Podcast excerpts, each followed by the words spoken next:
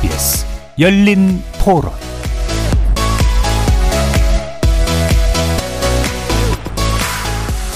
안녕하십니까. KBS 열린 토론 정준희입니다.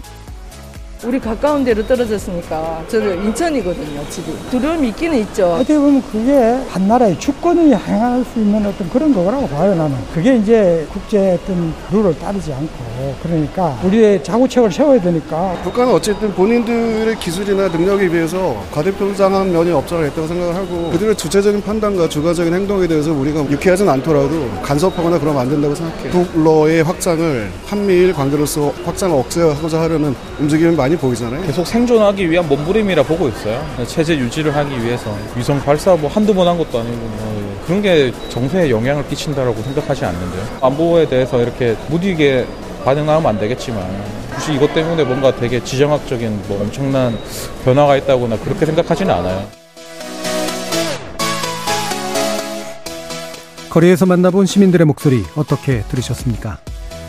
우리나라의 누리호 발사 성공 며칠 후 북한이 우주 발사체를 발사하겠다고 예고하면서 한반도 주변에 긴장감을 키운 바 있는데요. 북한이 발사를 예고한 첫날인 지난달 31일 새벽 예상보다 빨리 우주 발사체를 쏘아 올렸고 결과적으로는 실패를 했죠. 게다가 발사체의 낙하물이 우리 서해안에 떨어져 포획 대상이 되면서 여러모로 북한이 체면을 구긴 상황이기도 합니다. 그렇다면 북한은 왜 이렇게 서둘러서 기술력이 정비되기 전에 우주 발사체를 쏘아 올렸던 걸까요? 이번 발사 시도의 의문점이 풀리기 전에 또 북한은 2차 발사를 예고하고 있습니다. 앞으로는 발사 시간도 알려주지 않겠다라고 으름장을 놓기도 했죠. 북한의 우주 발사체 실패가 남긴 의미, 그리고 한반도 안보에 미칠 영향에 대해서 세 분의 전문가와 함께 분석해 보도록 하겠습니다. KBS 열린 토론 지금부터 시작합니다. 살아 있습니다. 토론이 살아 있습니다. 살아있는 토론, KBS 열린 토론. 토론은 라디오가 진짜입니다. 진짜 토론, KBS 열린 토론. 오늘 토론 함께 해주실 세 분의 전문가 소개해 드리겠습니다. 먼저 국방안보 전문가시죠. 신, 신원식 국민의힘 의원 나오셨습니다. 네, 반갑습니다. 그리고 양무진 북한대학원대학교 총장 잘해주셨습니다. 네, 안녕하십니까 양무진입니다. 그리고 미사일 전문가시죠. 자경 장영근 전 한국항공대 교수 나오셨습니다. 네, 안녕하십니까 반갑습니다. KBS 열린 토론 문자로 참여하실 분은 샵 9730으로 의견 남겨주십시오. 단문은 50원, 장문은 100원에 정보 이용료가 붙습니다. KBS 일라드의 모든 프로그램은 유튜브를 통해서도 함께 하실 수 있습니다. 자, 북한의 우주 발사체 천리마 1호가 지난 31일 발사에 실패한 것으로 보입니다. 기습 발사를 했고요. 아, 물론 예고가 있었습니다만 어, 좀 빨리 발사를 했고 실패까지의 과정을 또 지켜봤는데 어떤 생각을 아, 하시게 됐는지 그리고 특히 이제 북한이 어떤 의도를 가지고 있으며 우리는 어떻게 대응해 왔는가 총평을 먼저 좀 부탁드리겠습니다. 먼저 신원식 의원님. 네, 아마 에, 북한이 이 로켓 발사에 대해서는 자신감을 많이 그동안 가졌던 것으로 네. 생각을 네. 해요. 그런데 의외로 어, 로켓 발사가 실패를 했습니다. 그래서 대개 모든 전문가들은 로켓 발사는 성공하고 올라간 이제 정찰 위성이 제 기능을 못하는 것일 것이다 이렇게 예상을 했는데 의외로 실패를 했습니다. 어, 뭐 결과론적으로 볼 때 북한이 신형 로켓 그들 그들 입으로도 그 확인을 했듯이 신형 발사 로켓이 기술적 결함이 있는 것으로 이렇게 이야기를 했는데요. 그럼 이 기술적 결함을 충분하게 검증 없이 했을 때는 분명히 그런 좀 다소 어 급한 의사결정이 있었을 것이다. 네. 뭐 이렇게 추정이 되고요. 그 다음에 이제 중요한 것은 이제 인양을 하면 그 퍼즐을 풀 수 있겠다 이렇게 생각을 합니다. 예. 자 그러면 장영근 교수님 말씀이시죠? 네, 뭐 저도 사실 이번 발사를 보면서 뭐 의외로 그냥 굉장히 서둔다라는 느낌을 굉장히 많이 받았고요. 그 이유 중에 하나는 아마도 그동안 이제 어 그 2013년에 국가 우주 개발국까지 만들고 그리고 2016년에 두 번째 성공을 하지 않았습니까? 은하삼호 발사체를. 근데 실제 그 당시에 광명성이라고 이름만 바꿨는데요. 그러면서 지금 만 7년이 흘러도록 굉장히 성과가 없었어요. 예. 그러다 보니까는 어 굉장히 이제 김정은 입장에서 굉장히 많이 재촉을 하게 됐던 거죠. 그리고 작년 1월부터 뭐그 이제 파철과 같은 미사일을 사용해서 예. 계속해서 뭐 이제 자기들이 중요 시험을 했다. 군사 정찰 위성에 대해서 이렇게 하면서 군사 정찰 위성에 대한 어떤 어떤 필요성, 애착을 굉장히 많이 보여줬고요. 근데 이제 뭔가 이것이 빨리빨리 했어야 되고 작년에도 예를 들면 12월에 내년 4월이면 아, 위성을 완성한다 라고 디클레어 선언을 했다는 얘기는 뭐 그쯤에서 뭐 사실은 이제 발사를 할 수 있다라는 거를 얘기를 했는데 예. 그러다 보니까는 자꾸 마음이 조급해진 것 같습니다. 그러다 보니까 이제 빨리 해야 된다, 빨리 해야 된다 이런 뭐 조급함이 있었던 거고요. 예. 그러다 보니까 또 사고 나면서 그날 두 시간 후에 또 발표한 게 제가 굉장히 의아스러웠어요. 예. 분명히 사고의 원인이 2단 신형 엔진이 시동이 안 됐다. 발동기 시동이 뭐 안 걸려서 추락했다. 예. 이렇게 얘기하면서도 뭐냐면은 일단은 자기들이 선언을 했어요. 이게 뭐냐면 믿음성이 부족하다, 불안정성이 있다. 음. 그 얘기 무슨 얘기냐면 미, 믿음성이라는 건 신뢰성이 없- 예. 부족하다는 얘기고 그 얘기는 뭐냐면은 충분히 지상에서 검증을 하고 갔어야 되는데 뭔가 부족한데 급한 대로 한 거예요. 아마도. 음. 그러니까 이제 뭐 일부에서 그 이제 저 뭐 직원들은 예를 들면 이제 연구원들은 어 이거 지금 아직 검증 안 됐습니다. 그런데 아 그 정도는 우리 많이 해봤잖아. 예. 잘 됐어. 걱정하지 마. 가. 이제 이렇게 판단을 했을 수도 있을 것 예, 같습니다. 예. 그래서 아마 이제 그런 부분에서 이번 발사가 굉장히 서둘렀다. 그래서 뭐 북한이 사실은 아까 신 위원님 말씀하는 바따나 지금 ICBM이나 장거리 미사일 때 쏘- 쏘면은 추진 로켓이 fail하는 실패하는 경우가 거의 없었어요. 근데 이번에는 왜 실패했을까? 예. 그거에 대해서는 뭐 하여튼 뭐 집중적인 검토가 필요할 거예요. 근데 예. 아마 가장 큰 이유 중에 하나는 뭐 나중에 말씀드리겠지만 이제 신형 엔진 개발에 따른 그러니까 기존 엔진을 아마 어, 성능을 업그레이드하면서 문제가 생기지 않았나 이렇게 예. 생각합니다. 예. 네네. 어, 성과를 남기고 싶어 하는 조급함이 있었는데 확실히 이제 부족하고 성급하게 한 건 맞는 것 같다. 그럼 더 지속적으로 의아함을 얘기해 주셨는데요. 전문가들조차 의아하게 느낄 만한 정도의 배경이 뭘까 또 궁금해집니다. 양문진 교수님 말씀 들어보죠. 어, 예, 그, 이, 남북한 모두 좀 사전에 많은 준비를 했구나, 막 이런 생각이 듭니다. 어, 북한 입장에서는 그, 이 발사 현장에 김정은 위원장이 직접 참관을 했고, 예.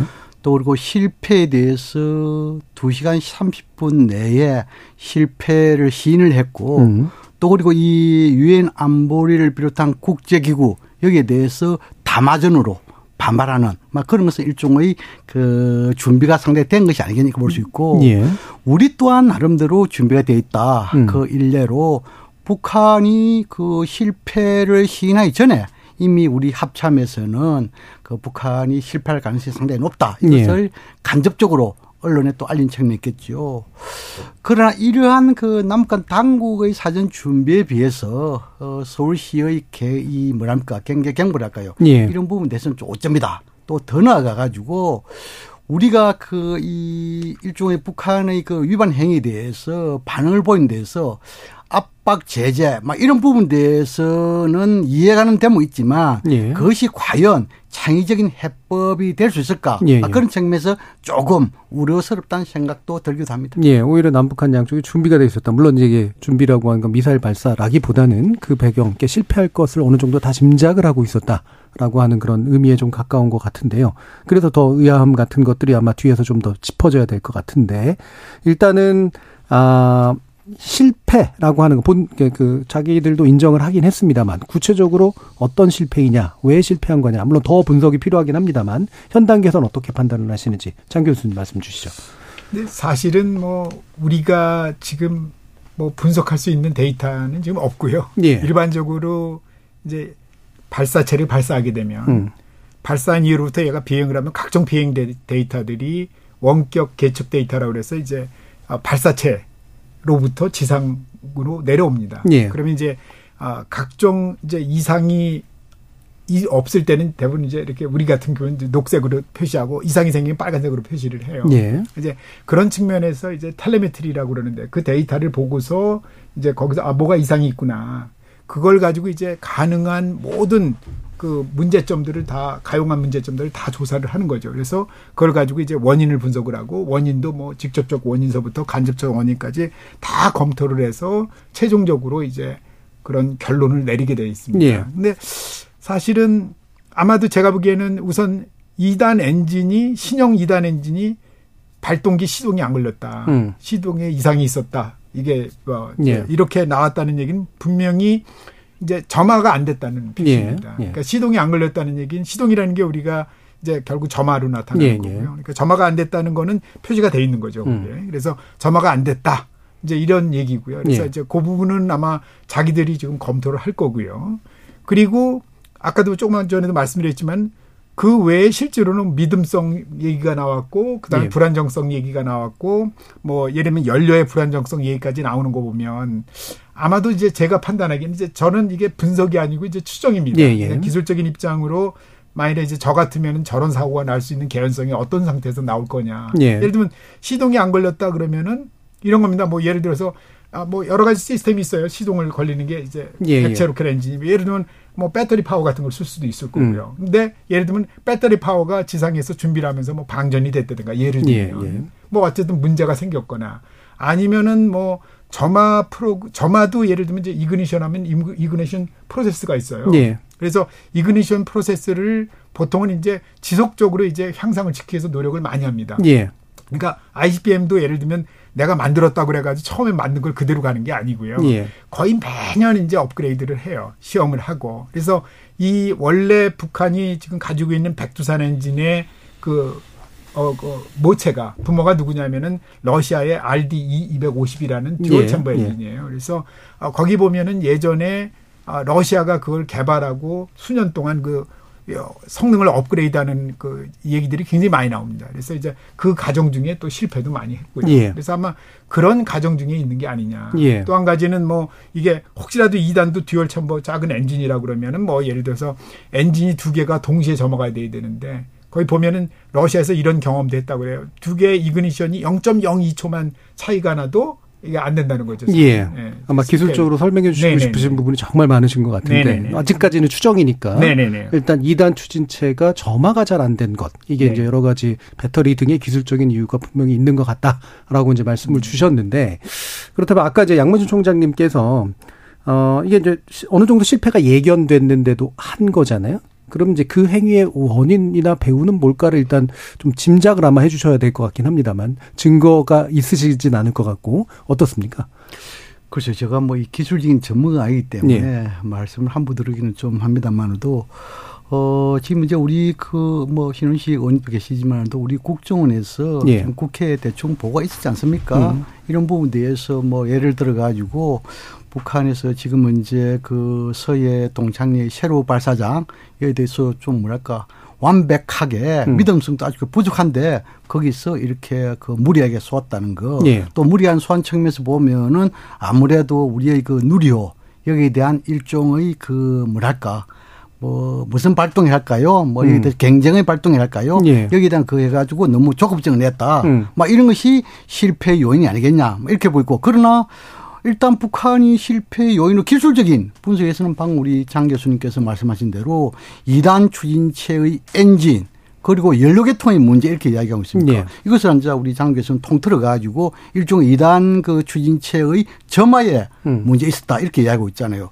그렇죠. 이런 부분에 대해서 저도 좀 상당히 그 어찌 보면 그 예견은 할 수 있었지만 음. 그러나 북한이 수십 차례 탄도미사일 있어가지고 추진제 로켓을 발사했잖아요. 이런 걸 봤을 때 과연 이것이 확고하게 하지 않은 상태에서 예. 했을까? 음. 또 그것도 김정은 위원장의 창 하나에서 이런 부분에 대해서는 좀 의심을 가는 대목이 많이 있습니다. 예. 그래서 어느 정도 예견은 됐지만 예견된 것 이상의 좀 실패상 같은 것들이 분명히 있어서 조급함이 확실히 읽히는 것 같은데요. 신 의원님도 말씀 주시죠.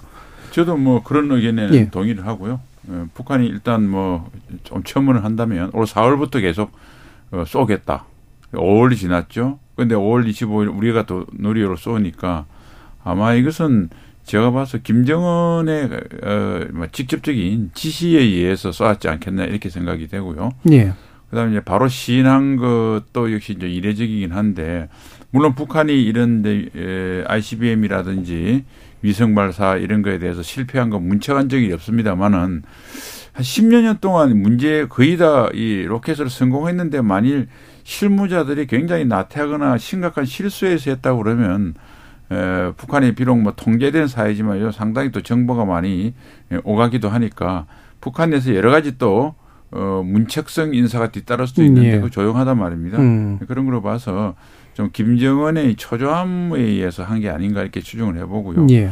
뭐 국정을 해서 이제 여러 가지 이제 북한에 어, 김정은이 그 초조한 이유가 누리호뿐만 아니고 북한의 뭐 식량난 음. 관련돼도 이야기를 했고 또 건강 문제에 관련된 이야기도 제기를 했는데 뭐 그 역시 이제 에, 뭐 정보 출처를 국정에서 밝힐 수가 없으니까 예.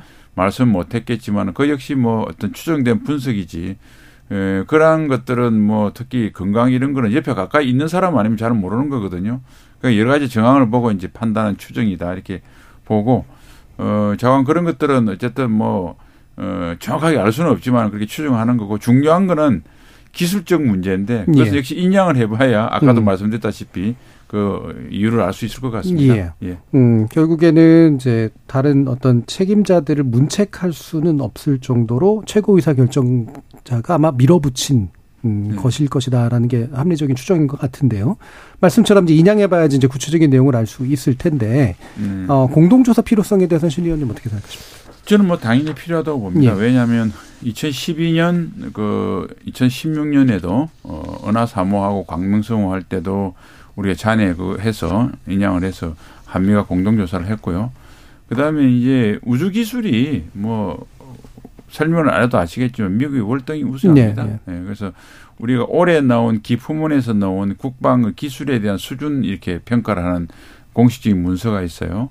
그게는 이제 민간 우주 기술은 어 미국이 우리나라보다 9.1년이 앞서고 예. 아, 국방 우주 기술은 예. 민간 우주 기술은 8.8년 그러니까 거의 9년 정도 앞서는 거죠. 그래서 어 미국의 기술적 도움을 받아야 정확한 분석이 가능하고 또 그 분석을 통해서 우리가 어떻게 대응할 것인가 대응책을 세울 수도 있기 때문에 대응책은 또 한미가 같이 세워야 되고요.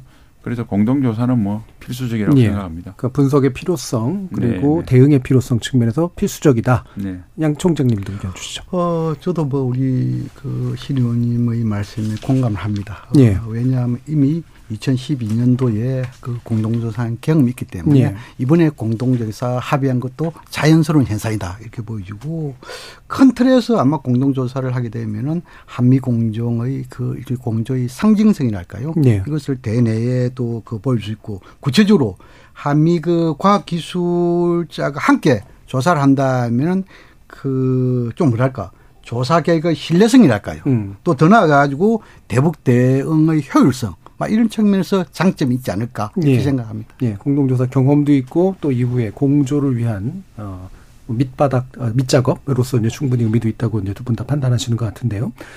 그러면 인양 계획에 관련된 얘기를 좀 장 교수님께 여쭤봐야 될 것 같은데 원래는 떨어지자마자 건질 수 있을 것처럼 얘기가 됐다가 또 이제 드- 밑으로 빠지니까 이제 이게 오래 걸릴 것 같다가 됐는데 점점 점점 좀 늦춰질 것 같은데요. 실제로 왜 그런지 좀 설명 부탁드릴게요. 그 저는 사실은 이제 그, 그 이제 2단이 시동이 안 걸려서 추락을 했다. 그 얘기는 무슨 얘기냐면 일단은 분명히 연소를 끝내고 정상적으로 분리가 됐고 그리고서 페어링은 이제 분리가 됐는지 안 됐는지는 모르는 상황이고요, 지금은. 그리고서 나머지 이제는 분리가 안 된 상태로 하나의 몸체로 그냥 떨어진 겁니다. 예. 이제 그게 이제 2단 엔진, 그 다음에 2단 추진제 탱크, 추진제라는 건 연료 산화제 탱크를 얘기하는 거고 또 3단도 엔진 있고 연료 산화제 탱크가 있고요. 예. 그 다음에 이제 그 위에 이제 위성이 있고 그 위성을 덮어 씌우는 게 fairing이라는 예. 겁니다. 그러니까 이 길이가 이제 실질적으로 제가 예측한 거는 한 17m 이 정도 음. 돼요. 현재 보면. 예. 그래서 전체를 대략 예측해 보면은 짧았어요 이번 게 그리고 음. 이제 30m 정도 되고요. 제가 이걸 왜 이제 생각하면 최근에 갑자기 이제 그 옛날 겐트리 타워, 그러니까 발사대의 옛날 그 발사대 위에서 지금 여러 가지 또 발사 준비와 같은 모습이 보이고 있다. 음. 그 얘기도 하는 거 보면은 뭐 이걸 이용해서 뭔가 또 발사할 생각을 하고 있는 건지도 모르겠다라는 생각을 좀 했고요. 예. 어, 특히 이제 그 왜 또 그 얘기를 했냐면은 전에 그 이제 4월 달에 김정은이가 딸을, 딸내미를 데리고서 국가우주개발국을 갔어요. 그러고 나서 굉장히 큰 그 이제 모니터 화면에다가 거기다가 군사정찰 위성의 그 이제 그 영상 태양전지판 펼쳐진 모습. 예, 예. 그러니까 육각형의 네 쪽에서 이렇게 태양전지판 펼친 모습을 보여줬어요. 물론 이제 다 이거를 다 이제 스크램블 처리를 해가지고 잘 안 보였어요. 네. 그리고 오른쪽 끝에 발사체가 두 기가 있었어요. 음. 그러고 나서 하나는 그 오른쪽에 맨 오른쪽에 있는 건 작은 거고 하나는 좀 길었어요. 예. 그래서 희미하게. 그래서 저는 아마 이번엔 작은 걸 만들어 쏘고 큰 음. 거는 앞으로 뭐 정지궤도 발사체든가 아니면 뭔가 하여튼 저 중량급의 보통 왜냐면 저궤도도 정지궤도 발사체는 좀 크기 때문에 이제 저궤도를 많이 올릴 수 있는 거죠 무공 예. 중량을 그래서 이제 좀 대형 중대형이고 이건 아마 중소형인 것 같다 이런 판단을 했는데 지금 와서 돌이켜 생각하면은 아마 양쪽 발사체를 백선 음. 엔진 기반으로 동시에 개발했을 예. 가능성이 꽤 높다 지금 이런 생각이 들어요 예. 그래서 아마 아마도 큰 발사체를 쏠 수도 있을 것 같아요. 음. 그래서 이제 겐트리 타워에다 얹, 예. 얹어가지고 이제 얹는 게 아니죠. 이렇게 옆에 세워가지고 이제 발사를 하는 것 같다라는 생각이 좀 들고 실제로 있고요. 개발된 것 중에 어느 발사체를 사용했는가 확인하고 그 다음에 네. 아, 실패 원인도 파악하고 그러면 이걸 통해서 발사체의 어떤 수준, 기술 수준은 충분히 볼 수 있는 네, 겁니다. 그런 거죠. 예. 그리고 일단은 일단은 제가 이제 이번 그 이제 그 이제 지금 현재 수장돼 있는 그 이제 2단 뭐 이제 계속 2단 추진체라고 음. 이제 장관께서 이제 얘기를 해서 계속 2단 추진체로 나오는데 뭐 저는 처음부터 이게 분리가 안 됐기 때문에 2단, 3단 뭐 그다음에 위성 페어링까지 만일에 분리가 안 됐다면 예.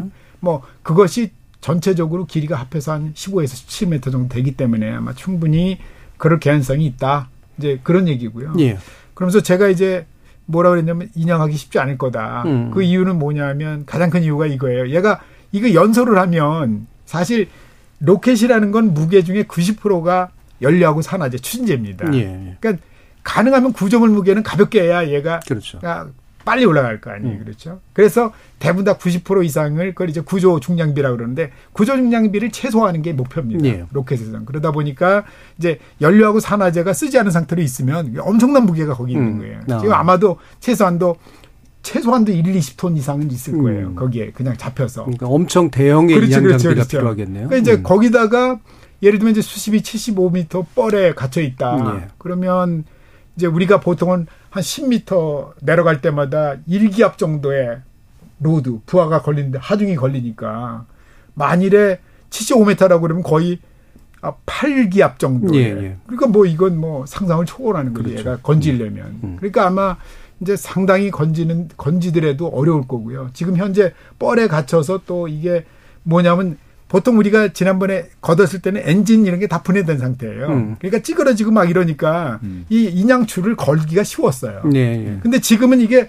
통째로 이렇게 실린더 형태로 이렇게 돼 있기 때문에 그거 잡기가 쉽지 않을 거예요. 음. 아마 크기와 그- 네네네. 무게 그리고 이제 상태 구조적으로 자체가 네네. 음. 그래서 오히려 뭐 오히려 또 어떤 분은 저한테 이런 얘기를 하더라고요. 아 그러면 그렇게 좀 그렇게 잡기가 어려우면 차라리 수중 폭발을 시키면 되지 않겠냐.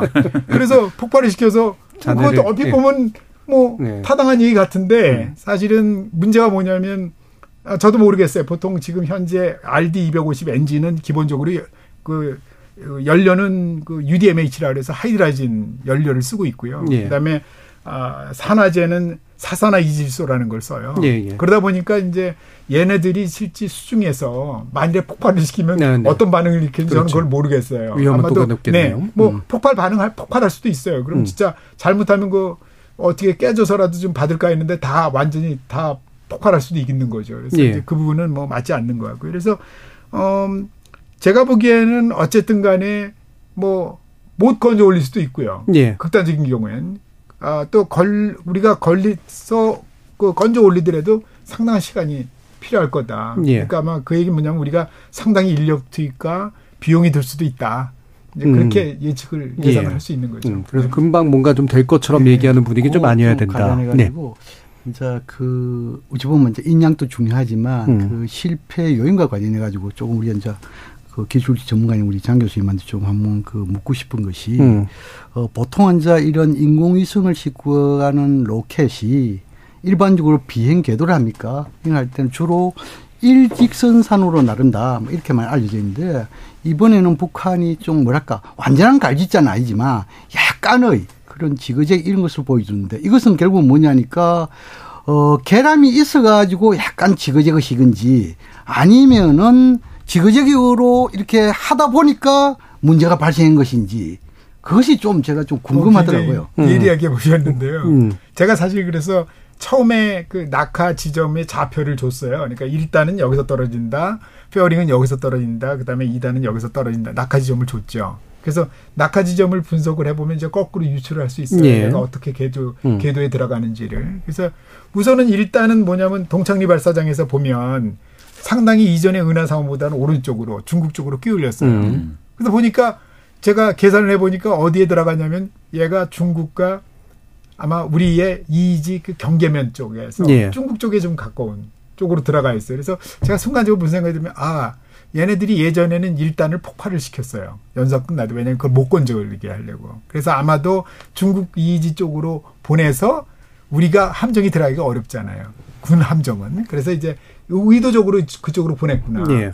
그리고 나서 얘가 이제 어떻게 했냐면은 킥턴이라고 그러는데 발사 방위각을 이렇게 굉장히 많이 바꿔줬어요. 예. 생각보다. 그러니까 이렇게 비행 안 해요. 잘. 음. 그러니까 보통 위성 발사체는 그냥 옆에서 보면 평면으로 한 면으로 이렇게 예. 비행을 하기 때문에 마지막에 이제 보통은 내가 원하는 궤도에 들어가기 위해서 턴을 하긴 합니다. 음. 이제 턴을 하는데 예를 들면 예전에 은하삼호는 지 일직선으로 갔다가 오른쪽으로 턴을 해서 태양 동기 궤도로 들어갔고요.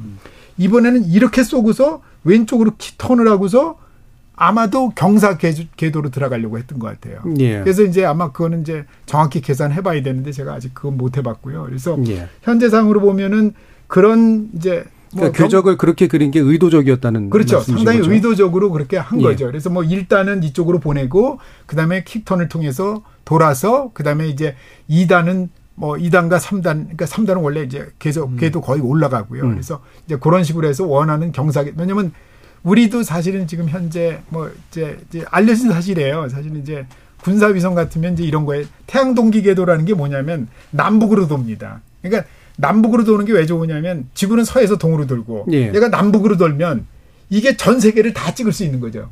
그렇죠? 예. 얘가 서에서 동으로 돌고 남북으로 도니까.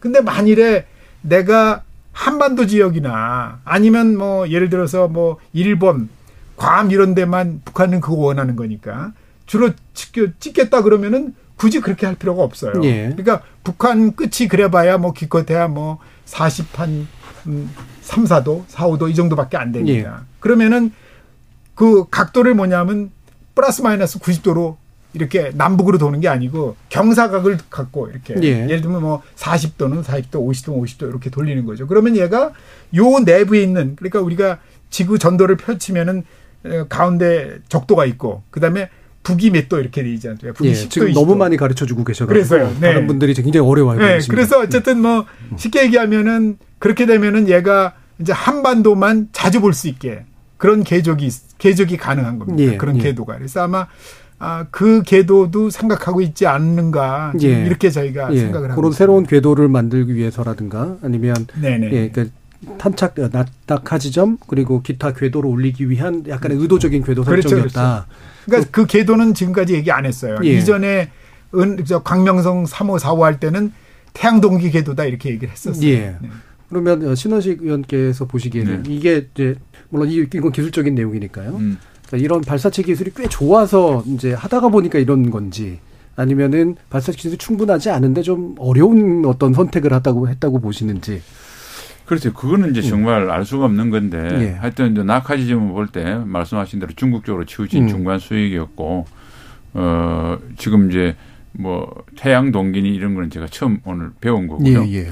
하여튼 그런 여러 가지 시도를 한 거는 음. 뭐 맞는 것 같습니다. 음. 그러니까 그런 시도를 하게 되면 어 충분한 지상 사출부터 여러 가지 엔진 시험을 거쳐서 해야 되는데 그런 확실히 부족한 것 같은 건 틀림없는 것 예, 같습니다. 예. 음. 그리고 이제 뭐 이건 에피소드 같은 건데 우리가 정확하게 이제 1시간 30분 만에 모든 걸 해서 일, 일단도 건지고 또 거기 미리 우리가 어 우리 함정들이 포진했었지 예. 않습니까?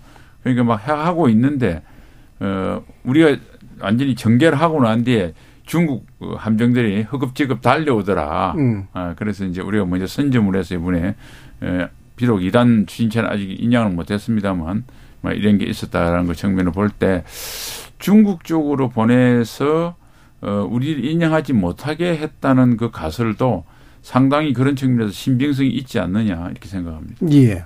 그러면 이 부분 또 짚어보죠. 어, 북한이 곧 2차 실험 발사 진행하겠다고 밝혔는데 단기간에는 어려울 것이다. 라고 지금 전망하고 있지 않습니까? 양쪽, 양문진 총장님이 보시기엔 어떤 판단 드시나요? 그렇죠. 이제 김정은 위원장 입장에서는 상당히 충격이 컸겠죠. 네. 어, 그럼에도 불구하고 북한이 그 이 어, 두시간 산표문의 실패율 발표를 하고 그 속에 가급적 빠른 시일 내에 2차 발사하겠다 이렇게 예고를 했잖아요. 특히 이제 이번에 그 우리 장영은 교수도 말씀했지만도 이 뭔가 추진체의 결함 이 부분에 대해서 상당히 의구심을 가지면서도 네. 만약에 네. 이 부분이라고 한다면은 북한은 지금까지 뭡니까 수십 차례의 그 로켓을 발사를 했잖아요. 어, 이 추진체라는 것은 결국은 뭡니까 인공위성 자체가 대권 밖에서 빙밀 돌다가 뭐 있으면 잘못됐다. 이렇게 하면 제가 아 이것은 뭐 아직까지 큰 기술 얘기가 확보 안 되기 때문에 네. 아 이해는 할 수 있는데 추진체에서 문제가 있다. 음. 이 부분에 대해서는 저는 상당히 좀 해를 가지면서 음. 그런 불구하고 지금까지 북한은 수십 차례 추진체 기술이 있기 때문에 그 기술 이 결함을 보완하는데 그렇게 많은 시간은 걸리지 않을 것이다. 네. 또 그리고 최근에 이제 우리 신은식 의원님께서 말씀하신 대로 어 서해 발사장에서 움직임 이것도 또 포착되고 있는 장면 아니겠습니까? 라는 측면에서 아마 좀 빠르면은 6월 내 음. 뭐 여기 여기 대 변수라는 것은 기후가 변수되겠죠. 예. 아, 그래서 다 감안하더라도 6월 내 2차 발사를 하기 위해서 좀 분주하게 움직이지 않을까 저는 그렇게 음, 예상을 합니다. 생각보다 단기간이네요. 신의원님 어떻게 보세요? 저도 음. 기술적 보완이 되면 또 김정은이 빨리 하라고 큰 소리를 좀 쳤는데 예. 어, 이걸 조금만 미루면 뭐 잘 아시다시피 6월 말부터 장마가 오고 또 9월 음. 또 항저우 또 게임이 있고 중국 음. 물론 뭐 그거 쏘는 거 중국 눈치를 어, 뭐안 본다고 하지만 안 볼 수도 없는 입장이잖아요. 음. 그러니까 사실은 6월 적어도 한 15일에서 20일 이전에 쏘지 않으면 한 2, 3개월 실기를 할 가능성도 있어서 어, 북한의 이제 고민은 시작될 겁니다.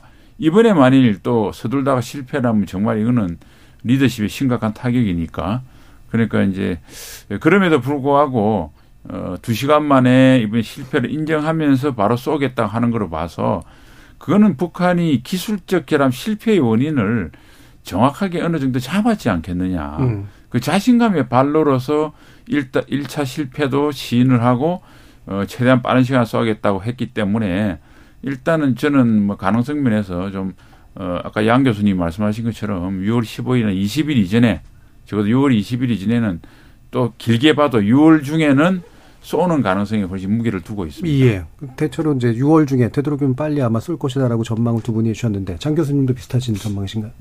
저는 사실 이제 저는 기술적 측면에서 예, 네, 네. 음. 언제 가능할까를 이제 바라봐야 되는데요. 음.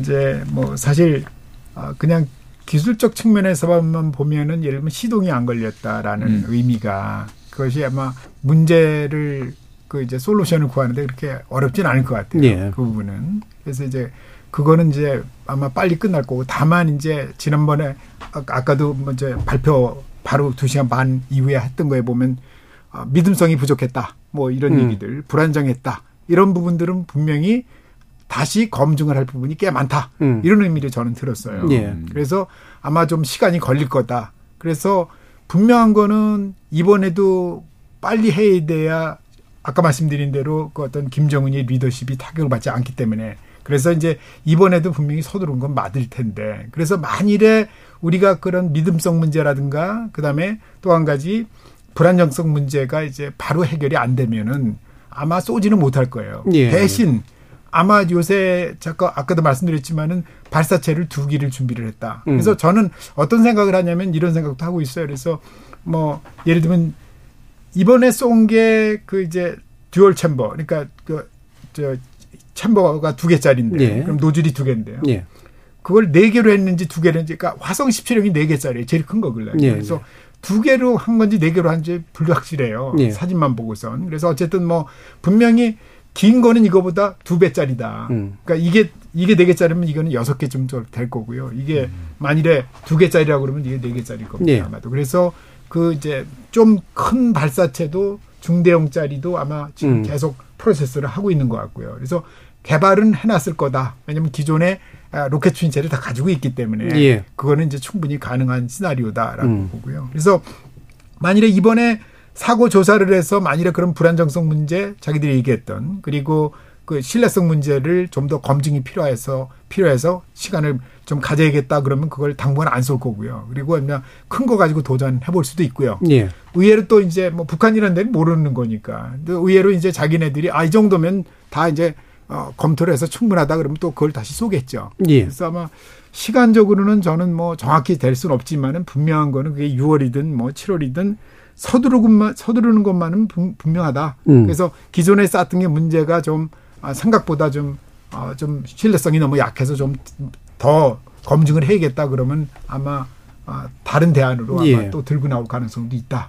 음. 이렇게 보는 거죠. 그럼 일부 마치기 전에 이 부분이 이제 쟁점이기 때문에 이건 양 총장님께 여쭤봐야 될 것 같은데, 어, 이제 주권 문제 를 둘러싼 이제 논란이 있고요. 뒤에서도 다시- 다시 한번 좀 짚어야 되고요. 게다가 이제 사전 통보 없이 발사할 수 있다. 우리는 이런 이제 북한의 입장에 대해서 어떤 평가를 할 수 있을까요? 그래서 저 북한이 뭐 이렇게 그 유엔 안보리 차례에 반발하는 것은 이미 다 뭐 예견된 수준 아니겠습니까? 예. 뭐 예를 들어 가지고 이 인공위성 부분에 대해서는 큰 틀에서 우주의 평화적 이용권 또 그리고 어째 보면은 그 자위권의 강화 더 나아가서 유엔에서 이렇게 계속 북한에서 압박하는 것은 유엔은 뭐 미국의 앞잡이다 대변이다 뭐 이거는 이미 뭐 반복적 현실이잖아요. 그렇죠. 예. 아, 여기 대해서는 세산성은 없다. 단지 그 IMO와 그 국제해사기구 예. 이와 관련해서는 좀 이례적인 측면이 있어요. 음. 지금까지 이러한 그 이 미사일이나 이런 인공위성 발사에 대해 가지고 어 공개적으로 이렇게 그 규탄 결의를 할까요? 이런 사례가 저는 없는 걸 알고 있어요. 예. 그런데 이번에 이제 했단 말입니다. 물론 하고 나서도 그 IMO라는 걸 이렇게 하고 하더라도 법적으로 제재할 그 수단은 없습니다. 네. 그건 일종 상징성이겠죠. 아마 이런 부분에 대해서 북한이 이런 그 법적인 제재 수단도 없고 또 이것이 아주 이례적이고 처음이고 막 이러한 부분에서 북한이 좀 더 강경하게 반발한 거 아니냐. 음. 그 차원에서 앞으로 IMO에 대해서는 공식적으로 통보하지 않겠다. 예. 그런다 해서 IMO에만 통보 안 해서 모르는 것은 아닙니다. 이것은 음. 뭐냐면 거의 인터넷에 올리고 특히 일본이라는 것은 아시아 동부에 지어서 가지고 이 갱보 조정 국가이기 때문에 예. 아마 이렇게 올리면 계속 다 소통이 되게 돼 있어요. 예. 그래서 아마 북한 또 그게 IMO도 북한에 대해서 조금 감정적인 대응 음. 또 북한도 IMO에 대해서 좀더 감정 대응 이것이 좀 심한 것이 이번에 드러난 것이 아니겠냐. 예. 기본적으로 북한은 원래 하던 대로 이제 할 텐데 IMO 측이 이제 보인 반응이 평상시와 좀 달라서 북한이 좀 더 세게 반응하느라고 사전 통보 없이 하겠다 이렇게 한 얘기다. 그러나 내용은 다 알 수 있다. 좀신 의원님 말씀 말씀 들어볼까요? 예, 뭐 그렇지만 이제 IMO의 반응이 어뭐 과거와 다르다. 물론 달랐지만은 그 의미를 가지고 IMO 탓은 수 없는 거고요. 예. 17185에 분명히 위반됐고 그다음에 이제 사실은 과거에 비해서 수차례 걸쳐서 북한이 지금 화성 18호까지 올해 올해만 하더라도 엄청난 미사일 네, 도발을 했지 않습니까? 그러니까 북한에 대한 북한의 도발에 대한 국제사회 인내력이 사실은 바닥이 났다 음. 이런 측면에서 그렇게 한 거고요. 그다음에 했다고 저는 뭐 IMO 측을 이해하는 입장이고요. 근데 북한이 또 특히 신경질 반응을 보인 것이 에뭐 IMO나 이, 이런 것들도 물론 있을 수 있겠지만 어떻게 보면 그걸 핑계로 자기 자신이 이제 실패를 했으니까 예. 북한이 전통적으로 자기의 약점을 노출시키기 싫어하잖아요. 음.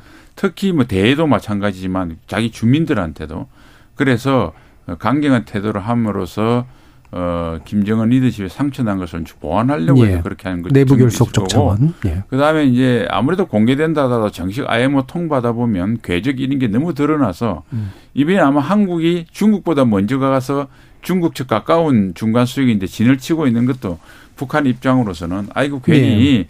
그 한국 좋은 일 시키는 게 아니냐 뭐 이런 생각을 할 수도 있고요. 이런 복합적인 이유로 그렇게 했다고 보고 어쨌든 어, 양 교수님 말씀처럼 늘 북한이 있었던 그 행동이니까 거기에 대해서 우리가 너무 신경 쓸 필요 음. 없고 어, 좀 큰 걸음으로 이렇게 이렇게 대응해 나가면 될 것 같습니다. 알겠습니다. 그래서 어떤 대응들이 가능하고 또 필요한지 이 부분에 대해서 2부에서 좀 더 논의해 보도록 하고요. 지금까지 들어온 청취자 여러분들의 문자 들어보고 가겠습니다. 정희진 문자 캐스터. 네, 지금까지 여러분이 보내주신 문자들 소개합니다. 유튜브를, 유튜브에서 달 항아리버님.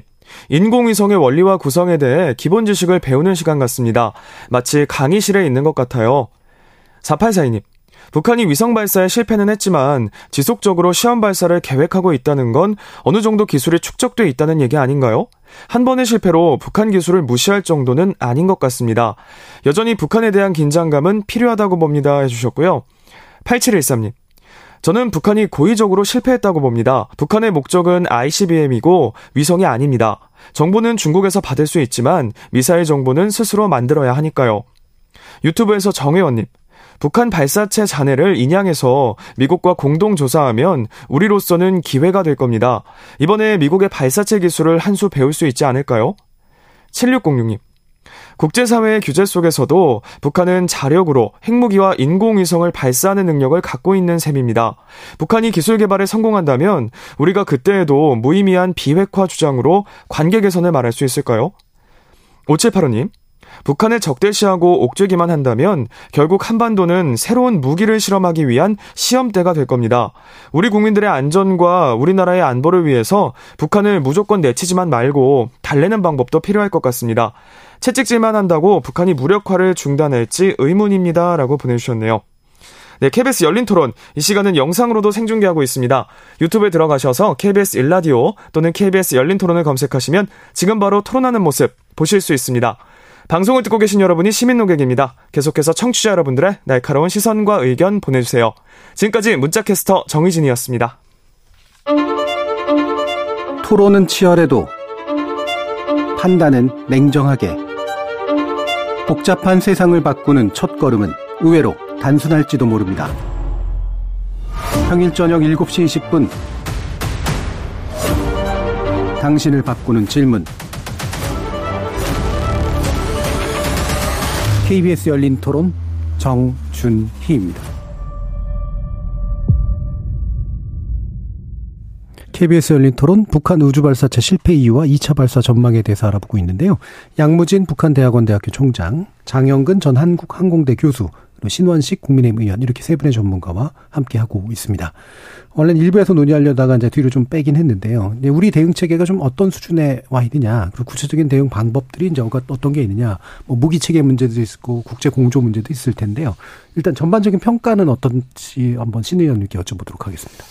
어, 이제 그거 하기 전에 예. 이번에 이제 북한이 실패했다고 좋아할 필요는 없고. 예, 예. 어, 북한의 핵 미사일 기술, 뭐 위성 발사까지 포함합니다. 이 기술은 어, 우리가 예상한 것보다 훨씬 빠른 속도로 예. 순항을 사진하고 있어요. 그래서 저는 어, 우리가 대응책을 세우는데 뭐 이번에 실패했다 하더라도 어쨌든 얼마 안 있으면 성공할 겁니다. 예. 그러니까 북한이 어, 미국까지 타결할 수 있는 타결할 수 있는 ICBM과 그 다음에 또 정찰 위성을 언젠가는 올린다는 전제하에 아니면 지금 그걸 갖췄다는 전제하에 대비는 해야 된다 이 말씀을 드리고 싶고요. 예, 그러면 그, 그 얘기를 그냥 좀더 예, 나눠보시죠. 예, 예, 아예 예, 대응책은 좀 뒤로 빼고. 네, 그래서 네. 실제로 어느 정도의 위협이 된다라고 평가하시는지까지 또 그럼 한번 들어볼까요? 어, 저는 그 음. 아까 말한 전제를 하, 기 때문에 예. 북한이 이제 어느 정도 물 해상돈이 여러 가지 문제가 있겠습니다만은 북한이 점차 개량을 해서 나름대로 자체 위성 시스템을 갖게 되면 우리가 군사작전을 하는 우리가 특히 삼축 체계에 많은 지장을 예. 초래하게 됩니다. 그렇기 때문에 우리가 어, 보다 좀 정밀한 음. 계획을 좀 보완 발전을 시켜야 되겠고요.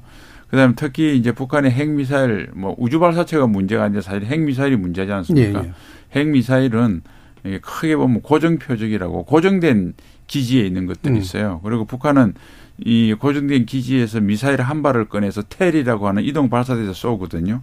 그러니까 이동 발사대 이동 표적을 감시하는 부분하고 음. 그다음에 고정 표적을 어, 지휘 시설이나 미사일 보관 시설을 파괴하는 것 이런 것을 작전에 좀 면밀하게 발전을 소요를 발전시켜서 우리가 대응 수단을 발전시켜 나가야 되겠다 생각을 하고요.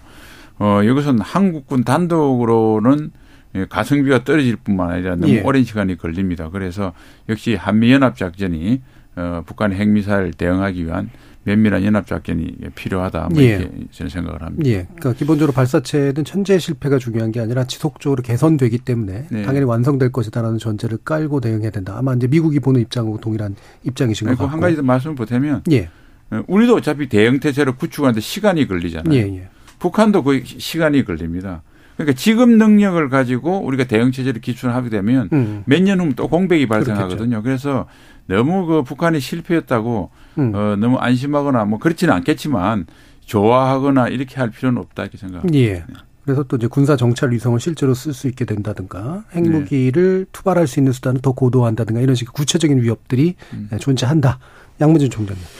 어, 지금 이제 북한의 이제 이 인공위성, 특히 군사 정찰 위성 여기 대해서 상당 부분 그 관심을 가진 배경은 뭐 큰 틀에서는 뭐 자유권, 뭐 우주의 평화적 이용권 이야기하고 있지만 예. 좀 구체적으로 실제적으로는 그 이 한미의 그 이 소위 말해서 북한에 대한 음. 어뭐 정탐 행위랄까요 이런 부분에 대한 일종의 맞대응 뭐 이런 예. 성격도 있을 수 있고 또 하나는 더 중요한 것이 북한이 그 이 핵무력의 법제화를 하면서 핵 선제 타격 운운을 했잖아요. 네. 핵 선제 타격을 좀 뭐랄까 정밀하게 정확하게 음. 하려면은 일종의 뭡니까 눈 레이더 그렇죠. 이런 게 필요하잖아요. 길라잡이. 음. 아마 그래서 이, 이 정치 일성이 상당히 중요한 부분인 것이죠. 그런 측면을 봤을 때 우리는 상당히 위기감을 느끼지 않을 수 없다. 이런 음. 생각이 들고 이러한 부분에 대한 대응에 있어 가지고 물론 확장 억제 좋습니다. 또 우리 측의 그 이 삼죽 체계도 좋습니다.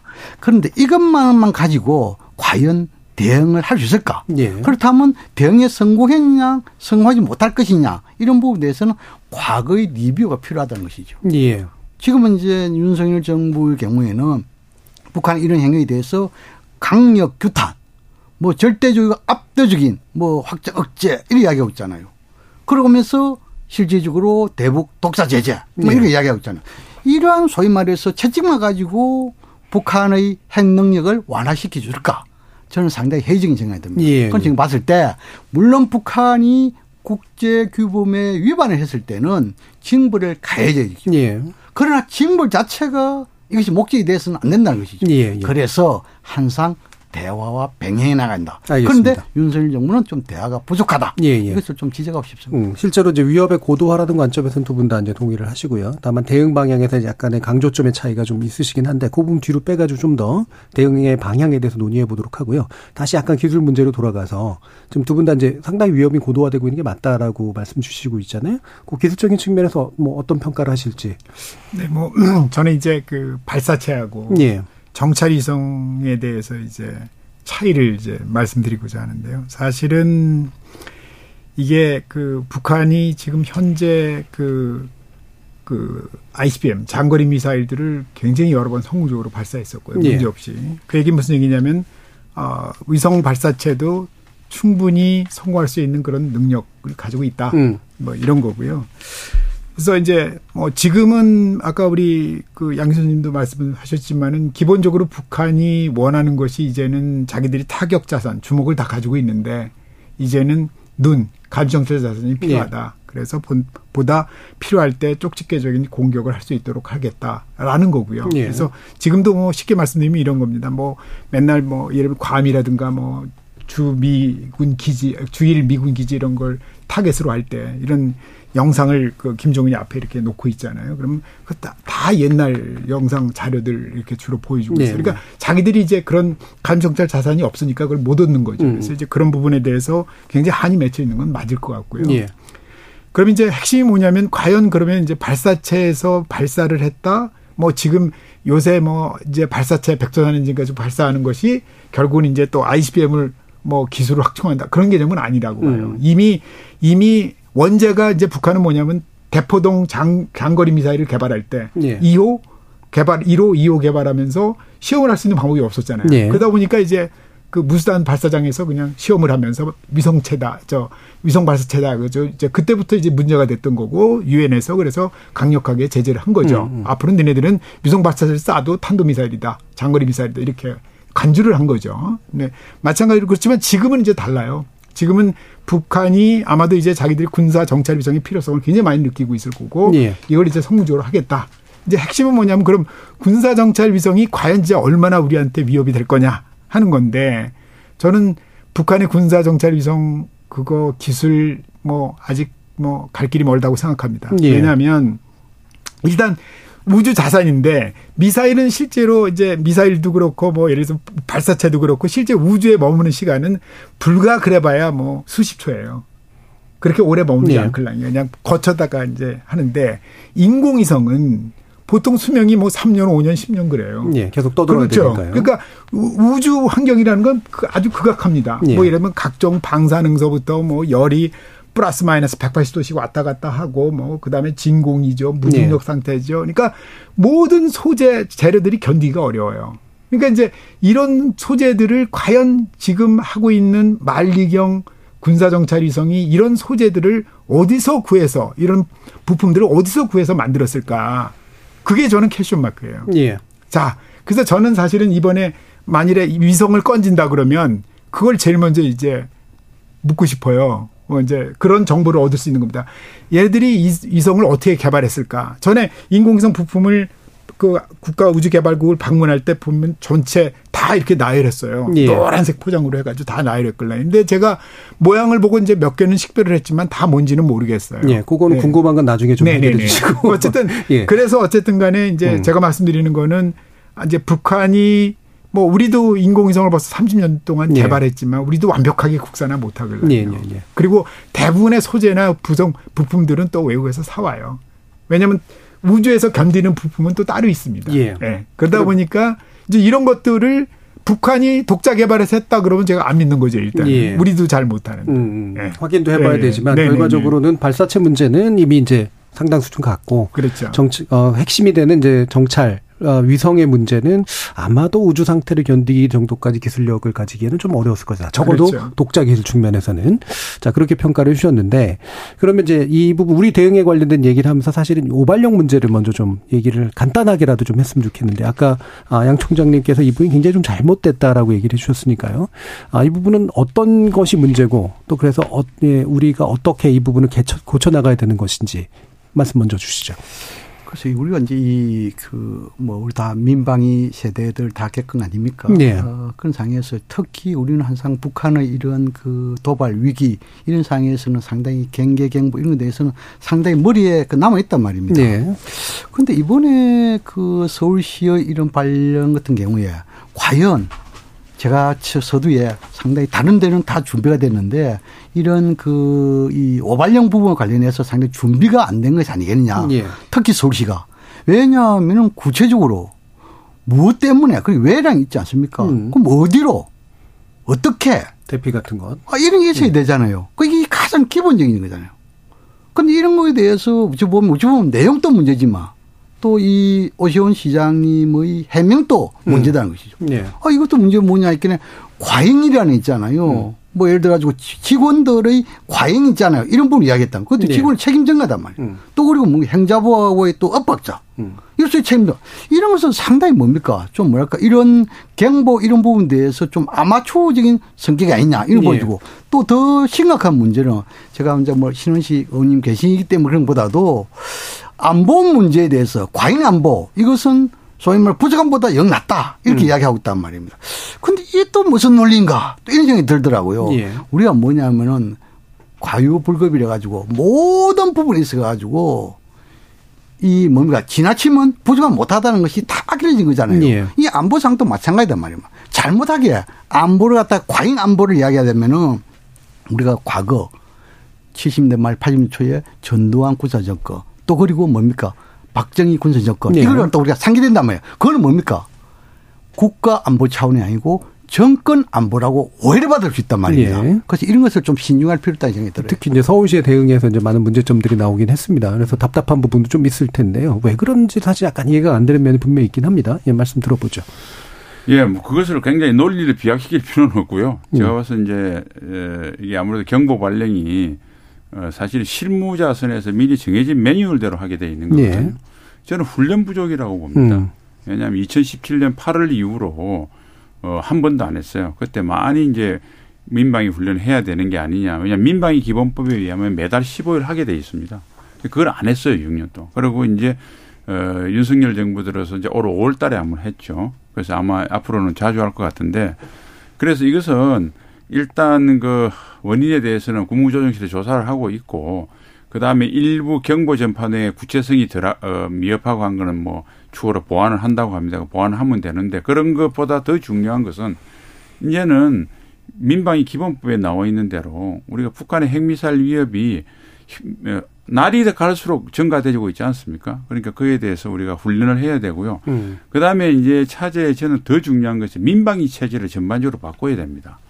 어, 하, 쉽게 말해서 민방위는 하늘로부터 날아오는 위협으로부터 우리 시민들의 생명과 안전을 보호하는 건데요. 북한으로부터 날아오는 하늘의 위협은 거기 항공기 위협이 있겠죠. 그런 항공기는 지금 북한 항공기는 더 이상 우리한테 위협이 되지 않습니다. 그러니까 적기 공격을 기초로 한 민방위 훈련은 예, 예. 사실 필요가 없는 거죠. 지금처럼 북한의 핵미사일, 미사일 위협으로부터 방공을 해야 되거든요. 그러니까 위협의 주체를 바꿔서 모든 걸 바꿔야 되고 그 중에서 핵에 대한 대비하는 것. 그러니까 군의 조기 경보 체제와 민방위 그 경보 체계를 연동을 시킨다든지 우리 건축법이라든지 민방위법이라든지 예. 비상대비 자원법을 수정한 거라든지 이렇게 해서 전반적인 시스템을 어 민방위 체제를 핵전에 대비할 수 있는 민방위 체제로 바꿔 나가야 되겠다. 예. 네, 끝으로 참고로 사실 민방위는 1949년 8월에 소련이 핵실험 성공합니다. 그래서 이듬해 1950년도에 미국에서 연방 민방위법을 만들어요. 네. 핵, 핵, 핵 공격에 대비해서. 이걸 본떠서 유럽 전체도 했고요. 우리가 롤 모델로 생각하는 스위스 같은 경우에 1963년 민방위법이 만들어져서 오늘같이 네. 저런 체제를 갖췄습니다. 그래서 이번 그 사건을 계기로 해서 어 이런 전반적인 것을 기본에 돌아가서 재정비했으면 좋겠습니다. 네. 뭐 재정비 필요성, 패러다임 네. 전환 필요성은 충분히 이해가 가는데 그럼 짧게만 다시 여쭙고 싶은 게 네. 훈련이 부족해서 이제 그랬다는 말씀을 주셨는데 왜 서울시만 이랬을까요? 그러니까 이제 전반적으로 훈련이 부족했을 원래 이제 제가 파악하기로는 음. 어, 대충 궤도가 나와서 어, 이제 어느 어느 지역, 백령도하고 대청도 지역만 하자고 음. 일단은 이제 국방부하고 행안부는 사전에 이제 대충 놓으면 서로 협의를 하지 않습니까? 하고 이제 어, 하게 돼 있었는데 아마 그게 이제 전파하는 문자 자체가 각자 판단하라는 식으로 예. 두다 보니까 서울시에서 그 실무자가 그에 대한 해석을 좀, 어, 좀 오버해서 한 것 같습니다. 예, 알겠습니다. 그리고 이제 아까 말씀하신 대로 서울시에서 음. 그런 문제를 좀 그대로 어, 음. 했으면 되는데 추가적인 설명을 뭐 좀 성실히 하려다 보니까 추가적인 논쟁이 예. 된건 좀 아쉽, 아쉽, 아, 아쉽게 생각합니다. 예, 알겠습니다. 자, 그럼 우리 또 대응 측면에서 지금 네. 얘기되고 있는 게 지난 G7 정상회에서 나온 거죠. 한미일 3국이 북한 미사일 경보 정보를 공유한다. 연내 가동될 것이다. 예, 예. 자, 이런 방식이 얼마나 효과적일까에 대한 평가를 일단 먼저 장용근 교수님께 먼저 한번 들어볼까요? 뭐 일단은 이게 이제 모든 미사일 정보는 아니고요. 예. 그러니까 이제 경보라는 게 뭐냐면 영어로 따지면 조기 경보, 음. 얼리 워닝이라는 음. 의미입니다. 그 얘기 무슨 얘기냐면 우리가 사실 우리가 제일 약한 부분이 이 부분인데요. 우리가 보통은 이제 지상 레이더나 함상 함정 레이더를 가지고 있어요. 그리고 일부 항공기 레이더 이거 늘 떠 있질 않죠.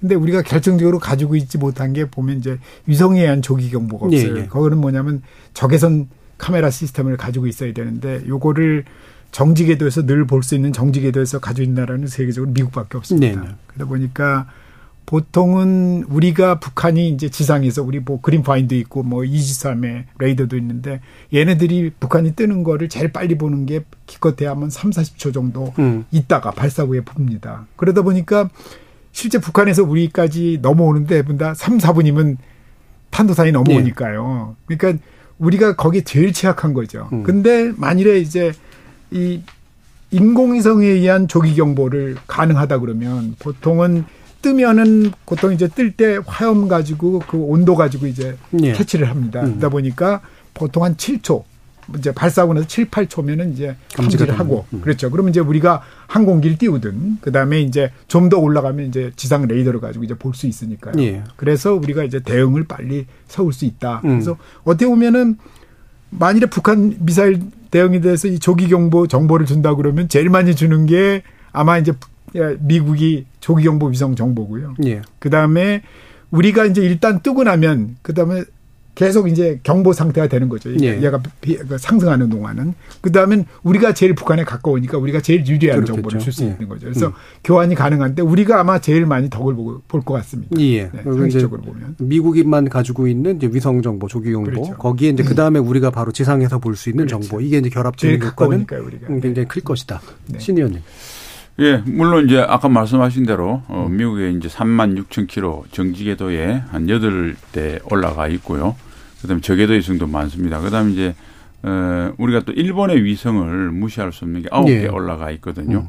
아까 이제 장 교수님 잘 설명을 하셨지만 지표면 굴곡이라든지 운고청 때문에 사실은 우리 지상 및 해상 그 스파이 1D라고 하는 이지삼에 배치되어 있는 레이더나 그린파인 레이더는 3, 40초, 4, 50초 했는데 또 이게 기상이 안 좋을 때는 1분 정도 걸린답니다. 음. 우주에서 위에서 바라봐야 제일 정확하거든요. 그래서 사실은 한미일이 이렇게 돼버리면 초기 경보를 받는데 우리가 40초에서 1분 먼저 원행을 받는다는 것은 그 뒤에 대응을 세우는데 굉장히 유리하거든요. 네. 그렇기 때문에 이것은 필수적이라고 보고 이제 작년부터 이에 대해서 관심을 가지고 계속 하고 있는데 뭐 여기에 대해서는 우리가 다른 뭐 정치적 관점, 다른 해석 이런 거할것 없이 우리 국민의 생명과 재산을 보호하는데 도움되면 뭐든 못하겠습니까? 그래서 여기에 대해서는 정쟁의 수단이 아니고 예. 순수하게 안보의 효용성 측면에서 접근했으면 좋겠다고 말씀드립니다. 예. 흔히 이제 많이 얘기하는 게 한미 그래 한미 공조는 정말 필요하고 중요한 것 같고 서로한테 도움이 되는데 일본이 왜 필요한가라는 이제 질문을 던지는데 그 부분에 있어 분명히 도움받을 게 있다라고 보시는 거죠. 위성도 있고 그다음에 예.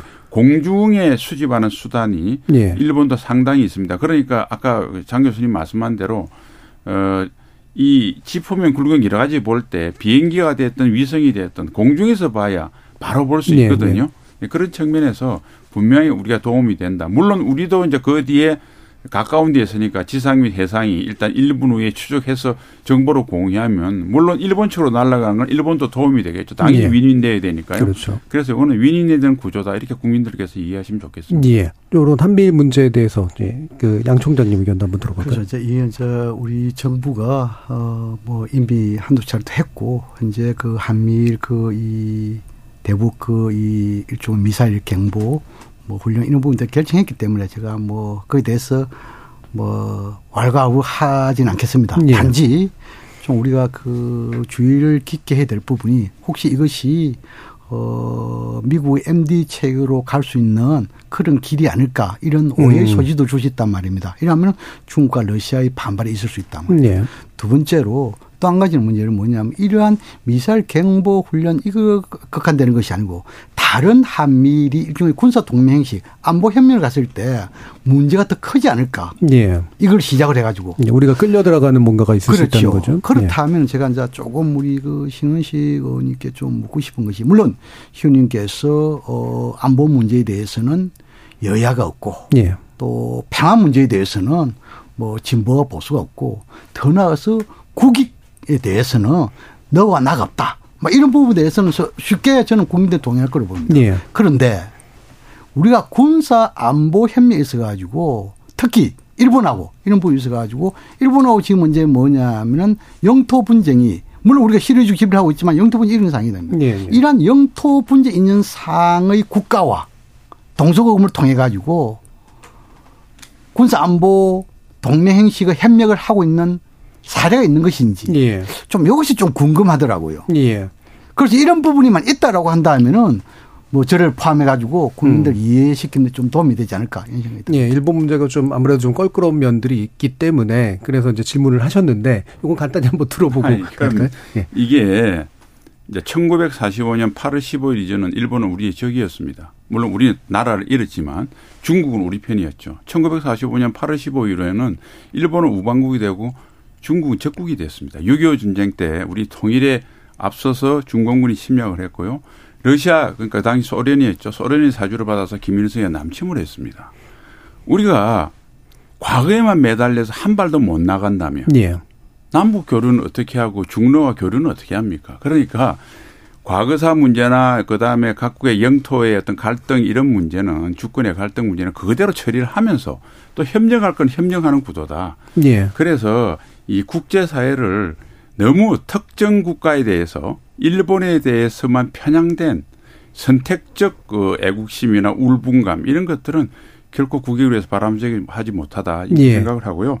지금 이제 가장 중요한 것은 중국, 러시아의 눈치가 중요한 게 아니고 주변국의 눈치가 중요한 게 아니고 북한의 핵입으로부터 우리 국민의 생명과 재산을 보호하는 일이 가장 중요합니다. 예. 그보다 더 중요한 가치는 없습니다. 예. 그러니까 나머지 그 외의 가치는 부차적인 가치를 우리 국민들이 다 동의를 하실 거라고 저는 생각합니다. 예. 근데 질문하셨던 내용은 이제 영토 분쟁이 있는 국가와 이제 군사 동맹까지 간 적이 있느냐 이 부분이었는데 그거는 아니요. 그러니까 그거는 예. 일본하고 우리하고는 군사 동맹을 지금 하고 있지 않습니다. 예, 예. 그러니까 우방국으로서 안보 협력은 하죠. 경제면에서 음. 협력도 하고 그렇기 때문에 어 그것을 군사 동맹이라고 음. 이렇게 그 하는 것은 논리 비약이고 사실 왜곡이라고 봅니다. 자 이제 마무리 발언할 시간인데요. 어 사실 이제 제재 수단이 마땅하지 않은 국제적인 그런 상태에서 과연 우리는 어떤 식으로 대응을 해야 되는가를 마지막으로 한 1분 정도씩 들어보면 좋을 것 같습니다. 먼저 장영근 교수님 의견부터 듣죠.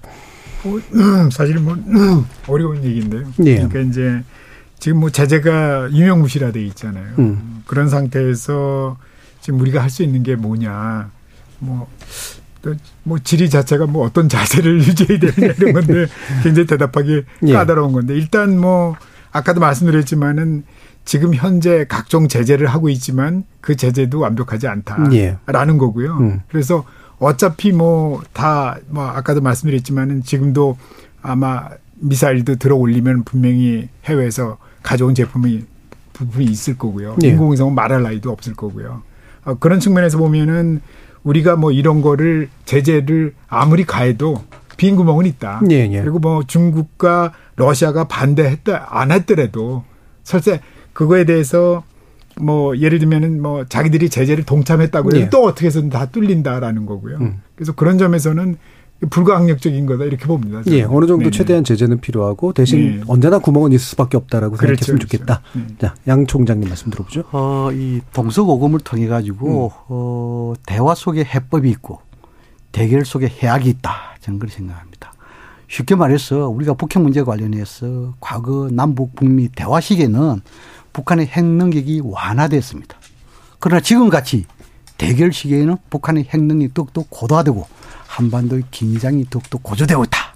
이것은 눈이가 볼 수 있는 점 아닙니까? 네. 또더 나아가서 외교와 관련해 가지고 특히나 남북 간에 적을 두고 있는 상황에서 또 다른 적을 만드는 것은 이것은 외교에서 하수 중의 하수다. 음. 그것은 다시 말해서 진영 외교의 문제점. 이것을 저는 강조하는데 아마 이 부분 돼 가지고 저는 지금 문제는 국익 중심의 실용 외교, 실리 외교 이것을 좀 윤석열 정부가 네. 되새겨 볼 필요가 있다. 이것을 좀 강조하고 싶습니다. 네. 마지막으로 시 의원님. 예, 그, 저, 그 남북 대화를 할 때 북한이 핵 능력을 향상을 안 시켰다는 것은 사실과 좀 다르다고 보고요. 왜냐하면 대포동 미사일 처음에 시험한 것이 1998년 김대중 정부 때입니다. 그리고 1차 핵실험 26년도에 노무현 대통령 때고요. 그리고 기, 어, 아시다시피 문재인 정부 5년 동안 북한의 핵미사일 능력이 가장 비약적으로 발달했습니다. 그러니까 그 논리는 네, 네. 조금 다른 거 보고요. 저는 이제 이렇게 봅니다. 북한은 핵을 자기 생명과 같이 생각합니다. 그런데 팔다리 비튼다고 또는 좋은 말하고 대화하자고 해서 목을 내놓는 사람이 있겠는가. 그러니까 이제 북한 비핵화에 협상과 평화적 해결 노력에 끊어 놓아서는 안 되지만은 네. 우리가 지난 30년 동안 경험에 그게 너무 매달려서 우리가 억제하고 대응하는 능력을 확충하는데 소홀했다는 반성을 해야 됩니다. 그래서 음. 저는 2006년도에 북한이 1차 핵실험하고 난 뒤에 9.19 회담이 물론 깨졌죠. 북한은 한 번도 어, 한반도 비핵화란 용어로 썼지 북한 비핵화라는 것을 해본 적이 없습니다. 예. 그러니까 비핵화에 끊어놓지 않되 실질적인 북한 핵을 억제하고 대응하게 음. 해서 어, 우리 대한민국의 어, 안전을 확보하는데 더 많은 노력을 기울여야 된다 이렇게 말씀드리겠습니다. 예. 자 오늘 KBS 열린 토론 어, 북한 핵, 우주 발사체 문제를 가지고 이야기를 나눠봤는데요. 오늘 함께해 주신 세 분 장영근 전 한국항공대 교수, 신원식 국민의힘 의원, 양무진 북한대학원대학교 총장 세 분 모두 수고하셨습니다. 감사합니다. 네, 감사합니다. 예. 수고했습니다. 유튜브로 신건일님이 누리호 발사할 때 우주 발사체는 실패 없다는 거 우리 자세 아니었습니까? 북한 경우도 비슷하다고 봅니다. 이번에 실패했지만 곧 언젠가는 기술 개발하겠죠라는 말씀 주셨고요. 유튜브에서 이창섭님이 인양도 좋지만 왜 이 시점에 발사했을까를 고민하고 정보 취합하는 게 좋겠습니다라는 의견도 주셨습니다. 그리고 박옥수님이 맞습니다. 국익에 있어서 신중해야 합니다라는 의견도 주셨습니다. 참여해주신 시민 논객 여러분 감사합니다. 지금까지 KBS 열린 토론 정준이었습니다.